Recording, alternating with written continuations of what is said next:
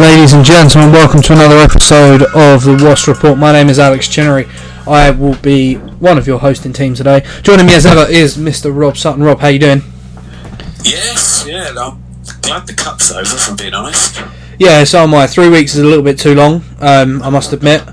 Yeah, I, I would just do away with it in its entirety, and yeah, just the first two weeks though were quite nice because I. Um, oh, the RFU chief quit. When did that happen? About an hour ago. Oh, that's good. Good news for uh, good news for professional rugby. Uh, breaking news on the podcast. A little bit late. I've been working really hard today, so um, yeah, it was a it, it was a strange. It's been a strange month, really. If I'm being totally honest with everyone, um, I, I don't quite really know what to think about a lot of the uh, I don't know, a, lot of the goings on, shall we say, of the last few weeks, which is why we're going to talk very little about the cup games um, and look ahead because I think this is where we start to, to see a little turn um, coming around and, and we hopefully we start to see a little bit of a pickup in form over the next few weeks. Um, we obviously have the, the Northampton game to talk about, which is tomorrow, I believe. Saturday? Saturday? Yes, Saturday. yes, tomorrow, one o'clock kickoff. Oh, fun. England game. Um, a new signing to talk about, um, who is devilishly, devilishly handsome. Um, Not that you're jealous. not at all. And he, he's Italian. He's good at rugby. He's like me, but Italian. Um, and and we will be giving our top five favourite players of all time. Not not necessarily our top five best players, but our top five favourite players of all time. Um, so we will have a little bit of a trip down memory lane. We stupidly haven't talked about who we're going to pick beforehand, so um, if you we're going to try and avoid any any duplicates, but they may come around. Um, I I haven't even put a list together. I'm going to be doing it completely on the fly, so it has a chance to get weird as later on. Um, but to start off with, new signing in the door. Um, he's good looking. He plays centre. He's Italian. He's an international. Um, Michele Campagnaro. Good signing. Good signing. Yeah, I think one one way often to judge new signing is is how the fans of the club, the players leaving, react, and the sort of outpouring of disappointment from Exeter fans that they're losing him. I know he's not played much, but he made a real impact there in the brief time he did play. So I think we've got a good one there. Yeah, I mean, he's a good signing. Um, it's nice to have him on board. It'd be. I'm a little bit worried though because he, he does have a history of injuries, and the, given the current state of our squad, I'm not sure we should be. You know, I know it's a it's a not bottom of the barrel's the wrong word. It's an opportunistic signing because we needed to replace Christian, um, but I'm a little bit worried because, as I say, he has been injury prone the last couple of years, and what we don't need is more people injured. Hmm. Well, also the fact he's on international duty at the moment, anyway. So Yeah, there is that as well. Um, yeah, I mean, I, he's a good signing. I think he'll be exciting. I think he will be. It could be a really, really good figure. Um, the last time we signed an, an Italian international back as sort of semi-injury cover, semi-filling a, a hole, um, he turned into a, a, a cult hero at Wasps and, and someone that we all we, we fondly know and remember. So yeah, I think it's um, yeah, it's a useful signing, and I I think he'll he'll be good to have around. He, he's depth and he's as a centre that isn't Gabby. So yeah, I mean, I, I don't think it's going to be more than the end of the season. This one. well, I mean he you know he obviously he's he's got a deal to the end of the season with us, but he has you, you know we have the opportunity to try and extend him. We got the first rights to try and extend him. So yeah, if he plays well, then they'll certainly have a go. I'm sure. Hmm. Hmm. um, and they're, they're lucky. Uh, barring Exeter, we're going to be the, the one club who's um, who's seen him. You know, they'll see him in practice. They'll they'll know what he can do and, and whether he can contribute. Which is why I, I think it, it's it's a good, it's a smart signing from Dai in that that sense, because yeah, you're not telling me that he went to Exeter to be released without knowing that there was some interest from our side. There was obviously, yeah, yeah obviously something going on there. Um, yeah. And I'm sure with agents, and obviously the club didn't talk to him directly because clubs can't do that, but agents talk to agents, who talk to representatives, who talk to different people. You know, player moves are, are, are ratified a lot, almost always before the the first of January period opens or before they're out of their their current contract. So I, think it's one that we're we're looking at as as a potential to come in. Um, I think it all but confirms that Elliot is going to be a back three player, and I think that all but confirms that Willie le Roux is off at the end of the year. Yeah, I think it looks pretty certain now that Willie's going to be off. Um, which is a shame, but I do believe he's out of contract anyway at the end of this season. So yeah, he is. He may, is. Yeah, so the club really probably might not have had much choice in it. No, and I think from from what I've heard from people, and not a lot of this has really been reported because of all the other news going on. I say news in giving my uh, my own sort of quotation marks with my fingers in the air because uh, to anyone who's trained in finance, the the um, accounts weren't really news. We kind of what was expected, and not really anything to particularly worry about. Um, obviously, it's not not perfect. We'd like the club to be profitable, but yeah, it's nothing. It, it, it shouldn't be blown out of proportion in the way that certain publications have blown it out of proportion. Um, but I, I quite like the idea that we can maybe move some of the money around with Willie going. Maybe we don't target a big Southern Hemisphere name to replace him. I know Fekitoa has been mentioned.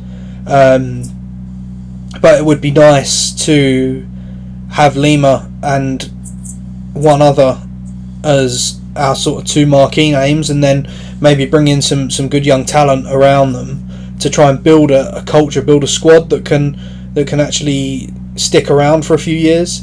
I think that's been the, the sort of the biggest the biggest issues we've had come in in this this way of building a squad where people only stick around for two years is that you're it's like a constant revolving door. And I think that's why we we see such a mishmash of, of styles at times and why things don't seem to click because the players aren't there long enough for them to to click. I did I, I looked into this over 40 players have come and gone since Wasps moved to Coventry just in four years so it's virtually 10 in 10 out every season yeah, uh, it's it's not ideal. It's not what we want. Um, but I think what we're starting to see now are players coming through the academy, um, and as much as we get caned by one certain individual on Twitter for it, um, well, for pretty much anything that he can spin as bad news. Um, you you, you see some of the talent that is coming through. You look at Will Stewart, you look at the way the other prop West played when he was on the pitch in the Prem Rugby Cup. You look at the way Tom Willis has played, and obviously he's starting tomorrow against Northampton. We'll get we'll get on a little bit more onto that later. Um, you see the way Owen James has played when he's been given a chance. Will Porter looks a really good prospect at nine. We've got this wave coming through now, and I think that will hopefully mean that we don't get to um, we don't have to sign loads of players in and out every season. Um, and hopefully, those academy boys coming through, if they can be real contributors on their current deals, means we can have a bigger squad. And when we we have so many players out like this, we've got quality options coming through and challenging for those shirts. Right. Beer pause. Hang on. What a great sound on a Friday night, eh? Um, what? It's it, it's part of the brand. It's for the brand. Um, I like it. I, I I wonder a little bit about the fit with Campagnaro. I think he's he's more of an out and out thirteen than than sort of anything else. Um, I must admit, I haven't done a huge amount of reading into sort of where he's played previously, and he's but just sort of uh, the knowledge I have in the back of my mind. He he seems, and from from watching him play a few times for Italy, seems to fit the thirteen role a bit more um, than than he would do playing necessarily at 12. He's got a good attacking threat and he fits in well with us in that way. Um, but I'm just not sure that he's um, yeah a, a 12 which seems to be the whole because they don't seem to be going with Booge. I don't know if Booge has got a knock or something, but he, they don't seem to. Or Dai hasn't started him this week, where I, I think this week he would be starting because he's the best 12 we've got. And Gabby, who's starting at 12, has done nothing but bad things in the last few weeks, last few months, even. Um, obviously, I've sort of transitioned us onto the game, so we will we will talk about it a little bit now. I just I don't get it. Yeah. And I'll probably Yeah. be proved wrong, and I'll be over the moon if I'm proved wrong, because it means that Gabby's played well, and that probably means we win the game. So Yeah, Booch was one of the few positives he could take out the Bristol match last week. Uh, I thought he made a real impact when Yeah. he came on. I guess the one thing, I mean, I think Gabby's strong in defence. You can definitely say that about him. but it's just there's so the the rhythm just isn't there when we attack with him in the team, especially at twelve. Yeah, I'm not sure he's a 12. Uh, but then, but then, I don't think I don't think De Jong's a 12 either. No, I think Booch is Booch is the twelve for me. He's Yeah. he's that player, that inside centre. You know, I've, I've compared him to Will Greenwood multiple times, and that's a a big, big compliment coming from me, as you'll find out later on. Um, yeah, it's, it's a huge compliment coming from me. I've, he's a fantastic player. He could be he could be dynamite next to Lima. They need the chance to play together. Mm. Um, but I'm sure I trust Dai. I still trust Dai. I will always trust Dai. Um, and I think, yeah, maybe something goes right. He sees a lot more than I do of these players, so you know, I'm I'm hoping I'm proved wrong. Yeah. I think. I mean, if yeah, if you look at if you look at the the way Booch has gone though, definitely think he helps Lima out as well, which is which I think he needs. I think Lima, Lima needs better players around him at the moment, just while he settles in. You see those moments of quality, but a bit few and far between. I think I think we're relying on him too much, too soon. I think so because you, you look at you look at his moments of quality and you look at who they've come with. The majority of them have come with Josh Bassett, who's in fantastic form. Hmm. You know, or with Elliot, or with with one. Yeah, and those players are in really good form. So you'd expect them, you know, you can tell that they're very good players. That's why he, he's working well with them already. yeah, I do just think that uh, we need to just stay in the hunt for the next month or so until until Dan comes back after Christmas. That's going to be the big return for me because we it's night and day the difference between how we play with and without him. Hmm. um, yeah, it, is bordering on the levels of, of difference that you see with Faf de Klerk and Sale at the minute. yeah. I mean, I thought Simpson played well against Bath in the Champions Cup game, but uh, obviously covered himself in glory in the two cup games I saw. I think I think Joe has played really well, but I'm not sure if it's a tactical thing or what what it is. But we seem to be so much more varied with Dan at nine. We kick far too often. At least over the past three weeks, we've box kicked far far too often, and it's often meaningless and often um, not it, it, it puts us under pressure because it gives the opposition the ball back in our half, either a line out to them or the ball in the hands of their players. And I just don't, you don't see it from top teams at the minute. You don't see top teams box kicking unless they're in their 22 and they're pinned down and you can't go back to the 10. Teams just don't kick it anymore. They keep hold of it, but we can't keep hold of it. So it's it's it's kind of a snowball effect where our inaccuracies are putting our nine under pressure, and that because so much when Dan's in the team and Joe can do it as well when he's playing nine, so much comes from the nine in this system. So much attacking threat comes from the nine. So much of the leadership and the and the the game management comes from the nine. That hmm. when they're under pressure, we don't play well. So we need to be able to keep hold of the ball better, stop dropping it, stop giving away penalties, support our runners, and then take some of the pressure off our nines, and then that will allow and free up Lima to do his thing, free up the backs to do their thing, as long as they're not dropping the ball. And that, you know, it, it, you can often in a game plan, it's really hard to point to one position and say he's playing crap.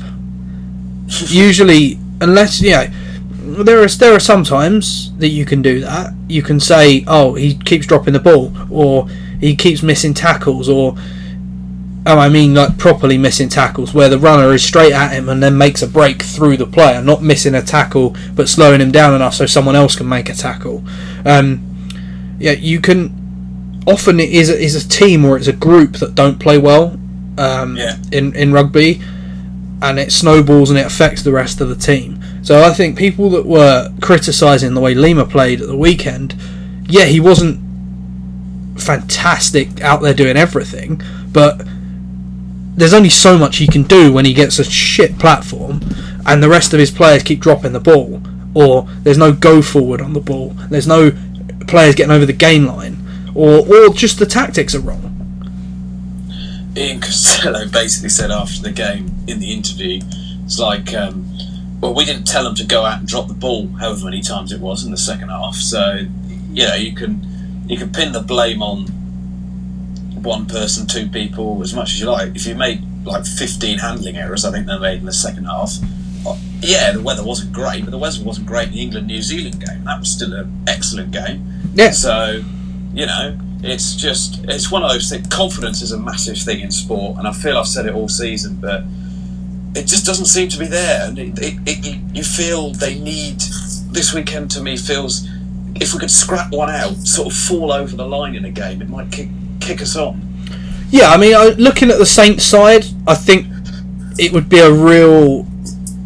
I, I would be really worried if we didn't win this weekend. Yeah, I mean it's not it's not a million miles off the side that rocked up in the cup against us at the Ricoh, which says a lot about the state of their injuries at the moment. Yeah, I mean, it's two teams bedevilled by injury, and I think we've got the stronger squad, so we should be looking to win the game. Um, I'd be really worried. I'd be really worried if we didn't. Burrell's back on the bench, I believe, for them. He's not played for a few weeks, so Yeah, see. Is a good player on the wing. Um, I mean, he Yeah. hasn't set the world alight yet, but he's a, he's a good player nonetheless. Paul, Paul Grayson's son looks a decent prospect as well. Yeah, but I just I just hope that we find a way of getting under his skin. And Joe Simpson is one of the best nines at getting under people's skin. He's really actually really quite good at it. Um, I do I do wonder if we can get under his skin if we've got the back rowers to do it in this team. Um, obviously Thomas Young can probably do it, but this is and I'm, I'm this is exactly the kind of game where I would just want to have Guy Thompson wearing six or eight and just set him loose and tell him to just make Grayson's life a living hell. Hmm. And I'm not sure we've got that nugget. And uh, Martyn Williams' nickname Nugget is the best nickname I've ever seen because I don't know if there's anyone who's done it better than him at just being a nasty bastard at times on the pitch and just Yeah. nuggeting away and and really causing the opposition problems. And I, you know, Thomas Young's great. He's fantastic at seven. He gets all over the park. He he creates great jackal turnovers. He he carries really well. I don't think I'd call him a nugget though. What Um, nuggety type player. He's if anything, he's a flashy seven, and that's fantastic because that's what you want from your seven. Yeah. Um, Tom Willis is a great carrier, and I think he offers us a real dynamism um, with with ball in hand, and that could be really dangerous if we can get flow in our game. I was a little surprised that Ross Neal wasn't involved. I've been quite impressed with him the last two weeks. Yeah, I think I think it, you you can't really drop De Jong on current form. Um, No, I mean, I'd have true. I'd have Booge in there at twelve over over Gabby, but I, everyone knows that from my tweet today.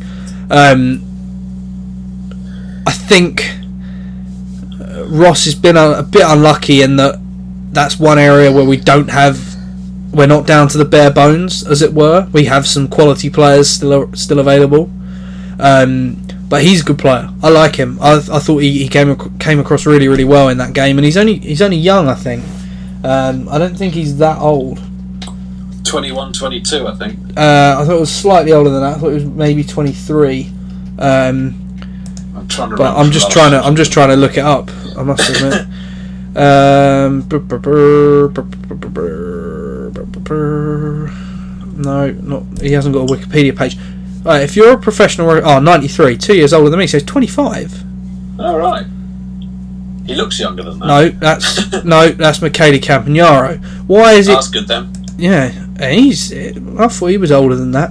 Um, I will. No, he's, I will. Uh, I will endeavour to find his age. Sorry, Ross. Get yourself a Wikipedia page set up. Makes it a lot easier because then you pop up on Google. Hey, see. Um, yeah, the. Uh, I, I will say this though. Uh, oh, he. His page defaults to Campagnaro. that's, that's classic Wasps, that is. oh, brilliant, brilliant. Just a quick one. Is Tommy Taylor injured? I'm not sure. He's, obviously not on the bench, is he? Um, No. I like TJ Harris though. Proper Yeah. quality player. I thought he did really well against Sarries in that semi final when he came on. Uh, I've not heard, not seen anything. Did Tommy Taylor go off? Didn't he?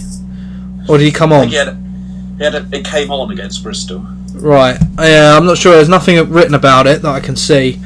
Um, oh no, sideline through concussion. Just seen it. Ah, right. Um, that's two he's up this season. same as. Go on. Yeah, I was going to say he had an H. Taylor had an H earlier in the season as well, so that's not great. Yeah, I mean, yeah, he looks and plays a bit like Thor on the pitch. Um, just throws himself about. I love him. I think he's a cracking player. Um, we'll do a little bit on uh, why why I think Wasps will probably win this game, um, and and most of that comes because I just think you look at the two teams next to one another, and there is there is more quality in this Wasps team than there is in the Saints team. Um, and because Saints don't publish their team as a picture, they publish it as a GIF, which is really, really fucking annoying because the little play symbol covers up half the names, and I can't play the GIF because then the sound, any sound associated with it, which I think there is, will play out the speakers where we're trying to record a podcast. So Northampton, if anyone's listening, right, sort yourselves out. Sort yourselves out. Alright? Um, rant over. Almost. Almost. Um, I just. Uh, Piers Francis has got something to prove, but um, I'm not sure if I'm really that worried about him. Um, in truth, you know, Dingwall, uh, decent player. Not again. There's Cobus Reinach's good at nine, and he can he can cause some damage. But I just I look at that team and I just think there's no real dynamism in the forwards that scares me, and I think it's it's a very Northampton of the last few years kind of side. Yeah. And going to Franklin's Gardens and winning isn't as big a task as it once was for this club. So I think, you know, I just I just think Well, we'll get it done.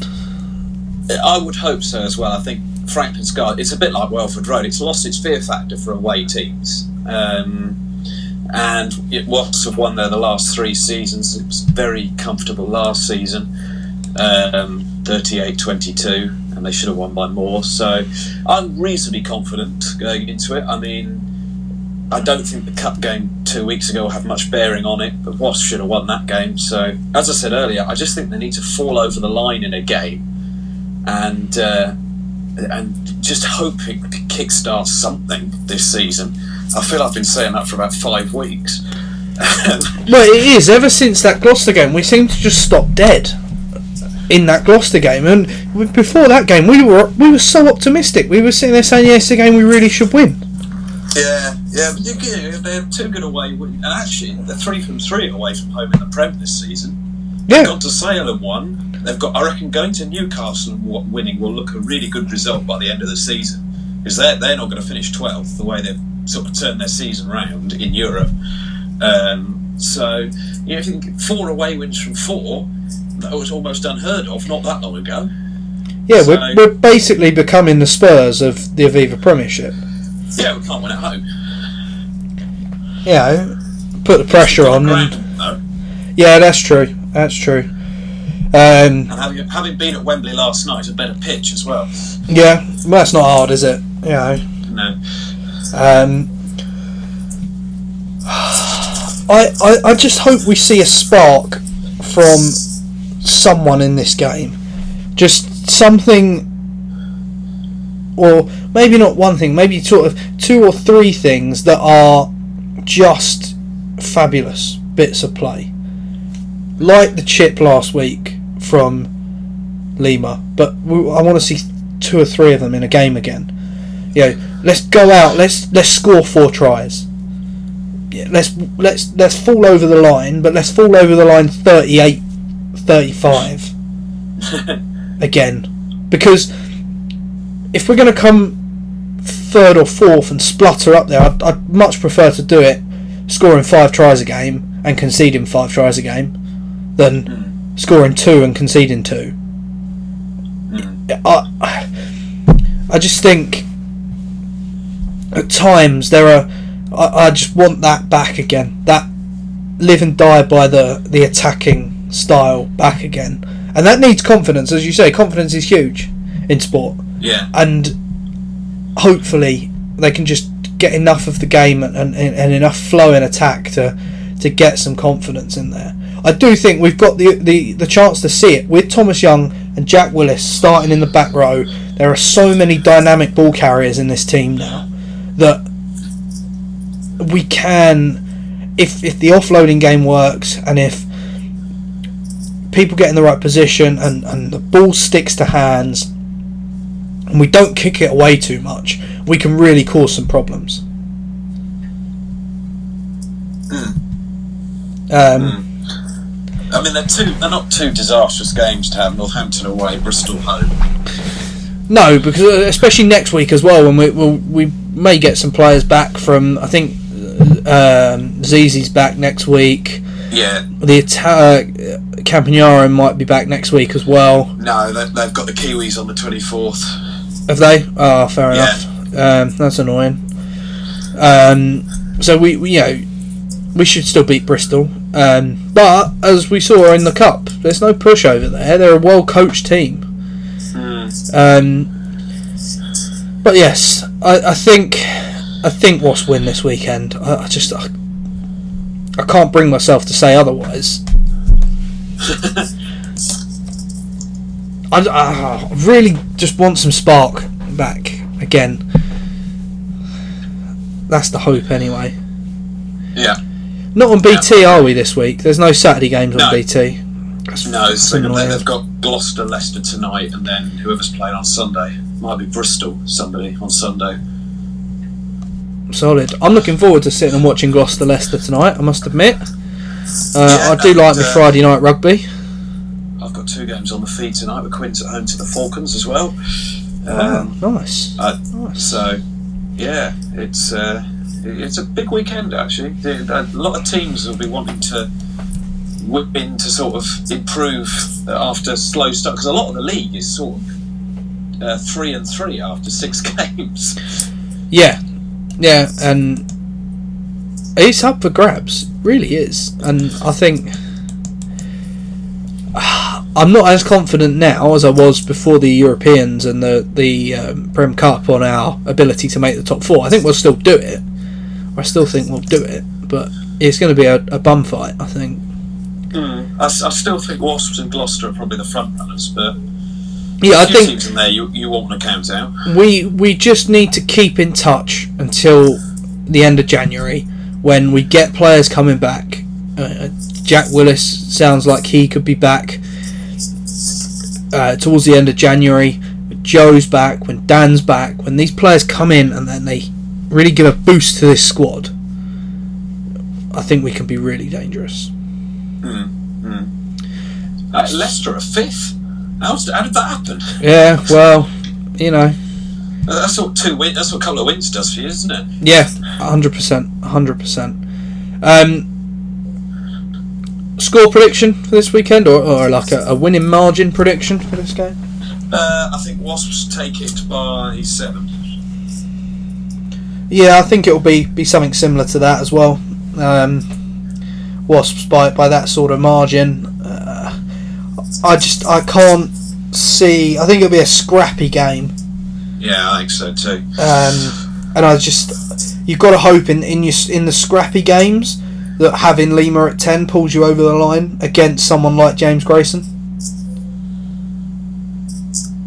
Mm. Um, but yes, we will cut the talk of Northampton there and move on to our final part of the podcast for this episode. I know I was about to say this week, and that would be uh, very bad of me because we haven't been weekly. Uh, this will happen during the Prem Cup games. Um, because it's nice for me to to have a break. It's nice for Rob to have a break. Obviously, Rob's working for Quins.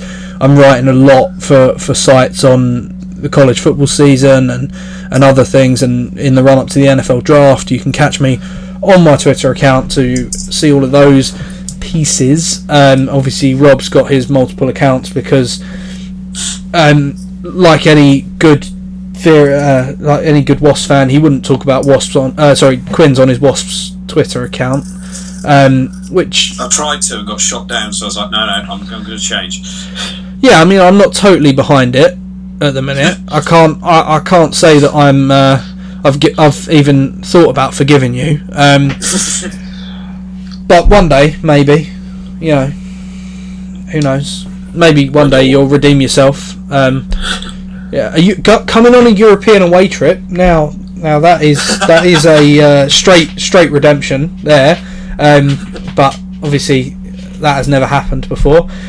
On that, I've had a couple of people contact me when we get info from Wasps on what we're doing in Toulouse.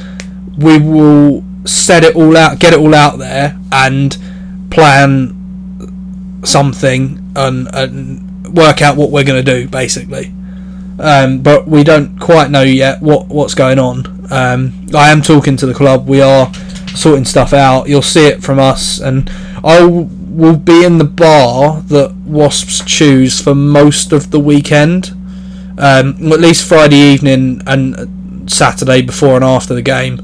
Um, yeah, because I'm flying home Sunday, so it's going to be a messy one. Um, it always is. It always is. Um, top five favourite rugby players of all time. Um, I'm just going to give a little bit of a disclosure here. I'm going to get some names wrong on this list. just be prepared, and to anyone whose names that I uh, I get wrong, I apologise in advance. Rob, let's go five to one. Five. To, oh, I've not done an order. I mean, but oh, yeah. fair enough. Just but yeah, say it out there then. I'll sling them out in any order. So, uh, do you want all five at once? Should we do? No, that? no, no, we'll go one, one and one. one each. Yeah. All right, I'll, I'll kick off with, uh, with, with sort of one of the reasons I got so into rugby. He, kicked the drop goal. Jonny Wilkinson. Yeah, I can see that. I mean, early early Jonny was was very good to watch. Uh, 2002 Jonny, yeah. No, he scored that try against New Zealand, the, the chip over the defence and Yeah. gather it himself under the post was, was fabulous. And he won us a World Cup. Can't argue with that. Yeah, 15, 15 years next week makes me feel old. yeah, it makes me feel old as well because I remember, I actually remember that one. Um, you know, uh, he's a fantastic man and a fantastic player, and, and he was good to watch at times. That the other one that the other memory I always have of him is that tackle against Ireland. It's in 2003 in the Six Nations, a Grand Slam decider. Yeah, Denis Hickie runs at him, and he he hits Hickey so hard, takes him up, turns him sideways, yeah. and just puts him on the floor. He doesn't drive him into the floor. He holds him and puts him down. It's it's almost like what gave the uh, gave World Rugby the idea for the laws now, because that's what you have to do to get away with picking someone up and not getting a not getting a card. Um, great player, uh, really really good for me. Um, my number five, and I, I must admit, I've, I've seen I saw him play live once, and I wish I'd been alive to see him play live uh, more times, and, and I wish he was he had he'd had a lot he had had a longer career and and a longer life, and that's Jonah Lomu. Um, I was very young, obviously, when he was in his pomp, and watching the way he just changed the game and barreled over defenders and was just a, a mixture of pace and power and ability that hadn't been seen before on on the world stage. And I think he was just lightning in a bottle. When the ball went to him in a game just made the, the hairs on the back of your neck stand up Yeah, because you knew something special could come of it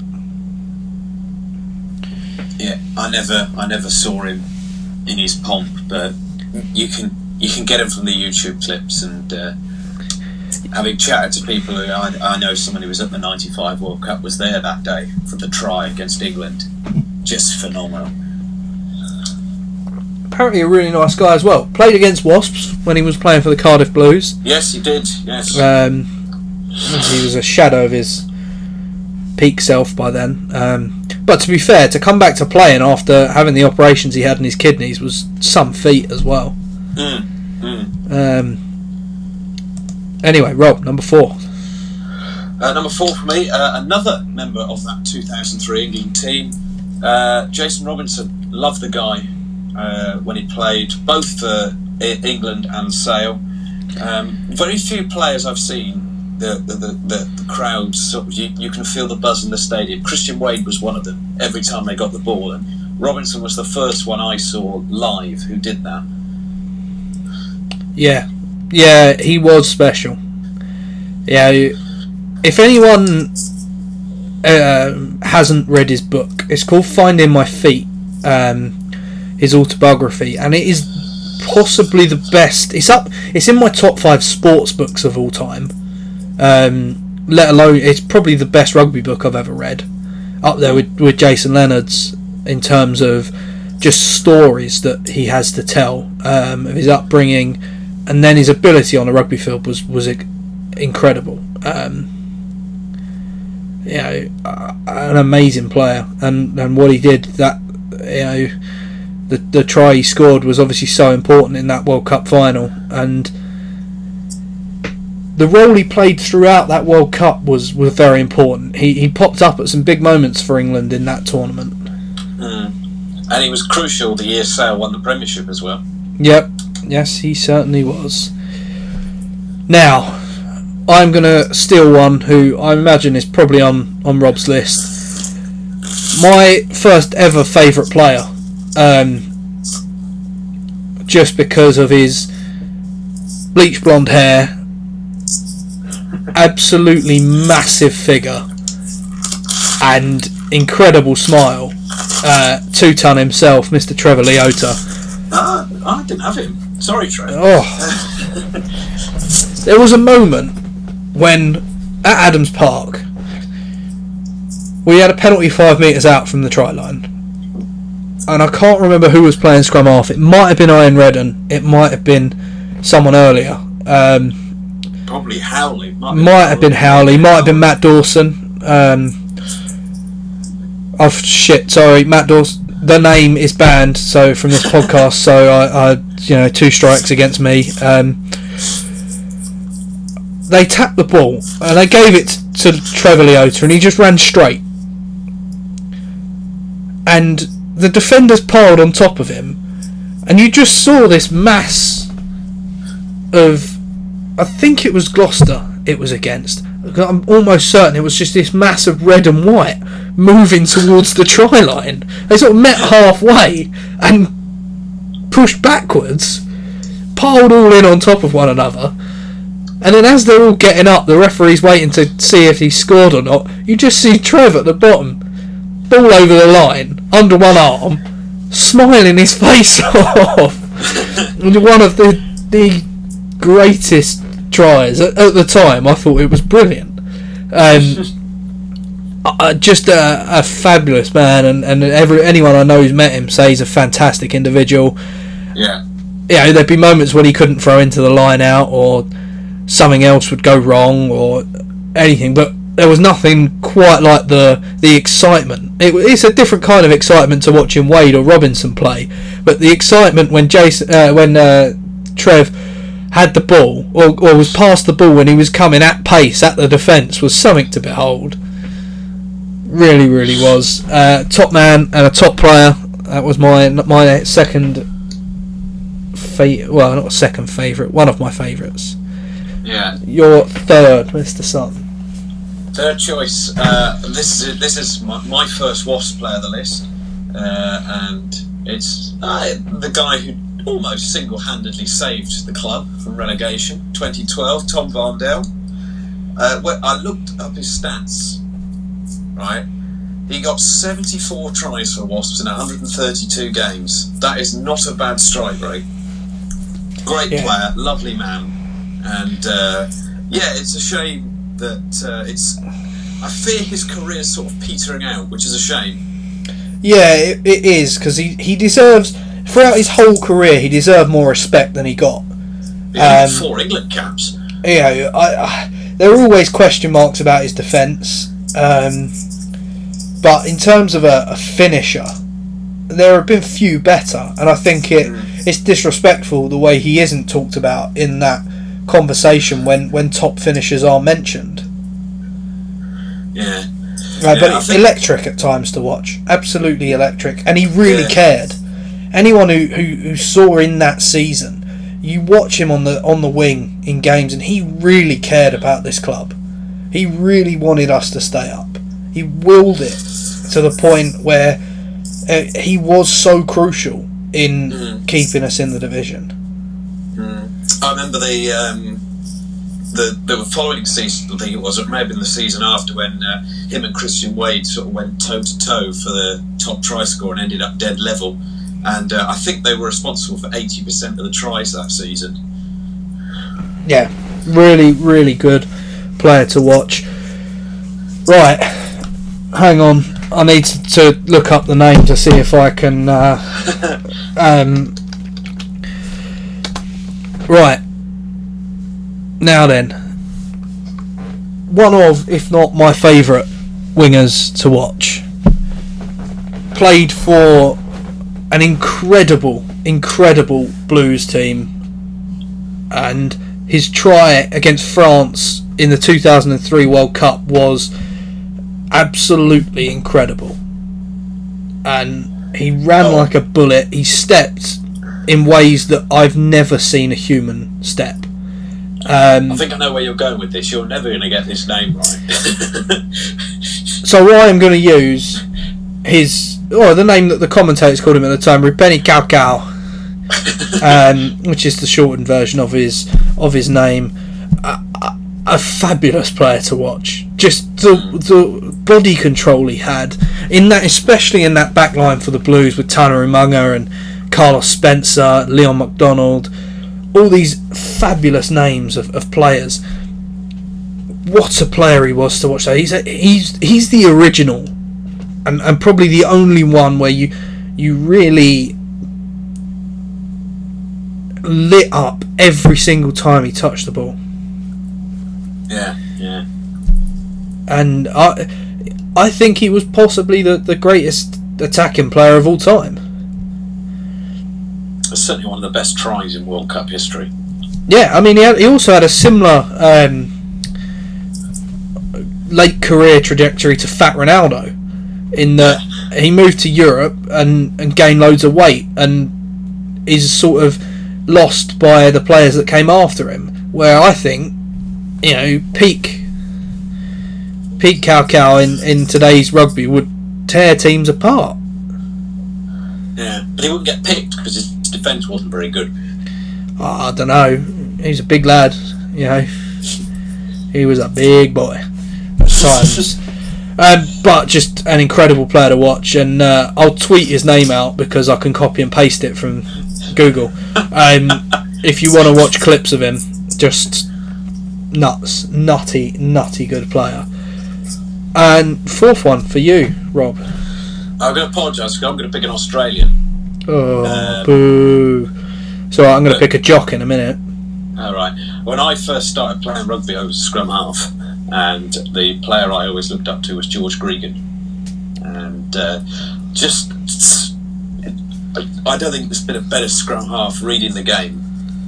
The guy was three steps ahead of everybody at times, and uh, his he was he was unlucky to be on the losing side in 2003 because he was really at his peak then. See, I I do agree. He was he was a fantastic player, and most of the time he was three steps ahead of everyone. Apart from the time when he picked the ball up from the bottom of a ruck, or it might have been the bottom of a scrum actually, ran down the blind side straight into Mike Tindall, who picked him up off the floor, walked over to the sidelines, and placed him down like a small child. He was fantastic to watch. He was he was ahead of his time in the way he ran the game from nine in that Australia team. Um, a lot of people talk about it as very French, but I think Australia 2003 is sort of the best example of a of a playmaking nine really having an impact on the game. Um, you know, Stephen Larkham was, was a good player, but he wasn't he wasn't the the controller of that team. It came from Gregan and it came from Elton Flatley at 12 or 13, wherever he was playing. And uh, I, I I really like I, I do agree. I, I really liked watching him play at times. and he's actually he's turning into quite a decent administrator as well, which is good to see. Yeah, well, yeah, we need some. Makes Um, a change. yeah, yeah, we, we, we do need some. I'm actually I, I'm changing my list on the fly all the time. Um, I'm gonna choose. oh, Actually, I'm gonna go England first. I'm gonna go with Will Greenwood first. Um, the the I love my my sort of favourite one of my favourite sports documentaries is obviously living living with lions. Um, the 97 Lions Tour documentary and in that game in that series Will Greenwood obviously suffered a very scary injury um, playing for the Lions against South Africa but before that game he'd come from relative unknowns a, a bit strong I think but but a player who wasn't expected to feature in test team as such. Um, it was a a real surprise when he when he forced his way in with the performances that he put in, and from then really a star was born um, for England because he, he became such a key component of that England side that won the World Cup in 2003.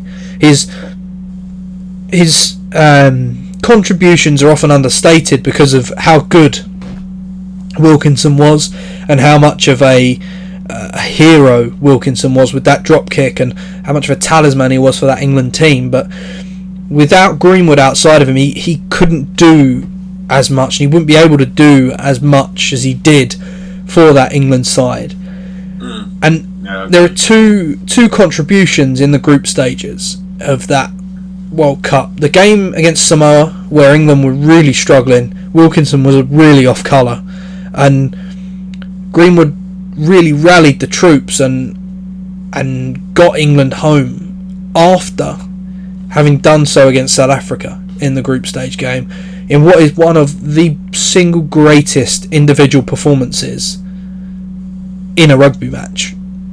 He scored, charged, uh, he, he latched onto the end of a charge now to score the the decisive try. He was excellent in attack and defence all day from the centre position, and just an outstanding performance. One of those performances where you, you, you look at it, and it was one where we really started to believe we could win a World Cup because there were two games where England hadn't played well, and they'd been pulled through by this behemoth effort from someone who wasn't necessarily viewed as one of the real key components of the squad at the time, but he was so important to that team and such a good player to watch, so such a good all rounder in that team. And I, I think that you know if you're if you're looking at playing 12 in the modern game you could do a lot worse than watch some some Will Greenwood film Love that try against South Africa. yeah Lit up what was quite an uneventful game. yeah I can't think who the commentator was I think it was an Aussie commentating on the game at least it def- I think it was for the the DVD of that Yeah. World Cup and um, his commentary of the try is really good as well and uh, definitely worth watching that I think the DVD I'm almost certain the DVD's on YouTube um, so uh, definitely worth li- reliving England's triumphant World Cup your final name Rob Mr. Wasps, Lawrence Bruno Dallaglio, my favourite rugby player of all time.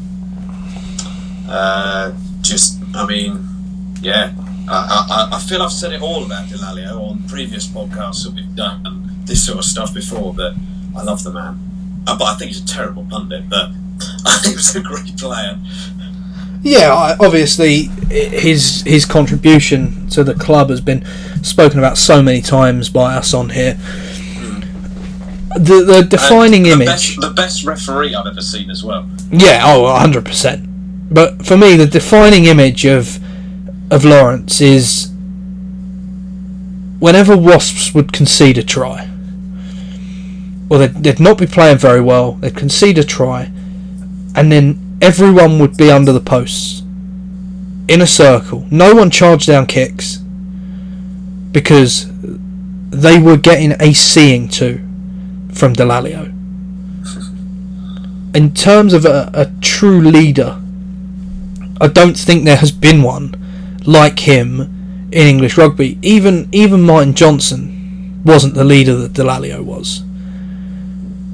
Obviously, worth remembering. Obviously, with Jono, Yeah. Dallaglio was was first choice until the News of the World stuff came out. Yeah, uh, he should have been England captain in that World Cup final, Yeah. and you know he still got to win it. the The image of him bawling his eyes out at the anthem. He was Mr. Wasps and Mr. England, and a fantastic player as well. Yeah, yeah. The pic, the, there's some amazing pictures in the uh, the book they did for the 150th anniversary of the club of Dallaglio, sort of in training. There's a there's there's one of him delivering a team talk before the Toulouse match, so you can just see the passion in the man's eyes. And there's obviously there's some great ones from the, his last game, the final against Leicester.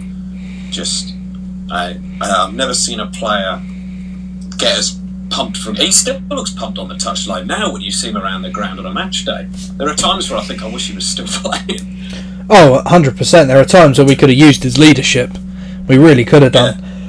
That, that game against Leinster before kick-off, I mean, he was. He, I, he, we, Dai should have got him in to do the team talk. Yeah. Yeah. Yeah. Right. Oh, there are so many different ways I could go with this, and I'm sort of. I'm, I'm here thinking there, there are there are about twenty different players I could name. There are players who I sit and, and watch on YouTube and things from before I was born, um, but obviously I haven't seen them play live, so it would be a little bit of a of a cheat to to say that. But I think I, I'm going to go back to my my favourite team to watch of all time non Wasps was that Blues team in, in 2003, 4, 5, with all the stars, with one man running the show. He was, in terms of an attacking talent on a rugby pitch, in my opinion, unmatched. I don't think there's been anyone like him ever.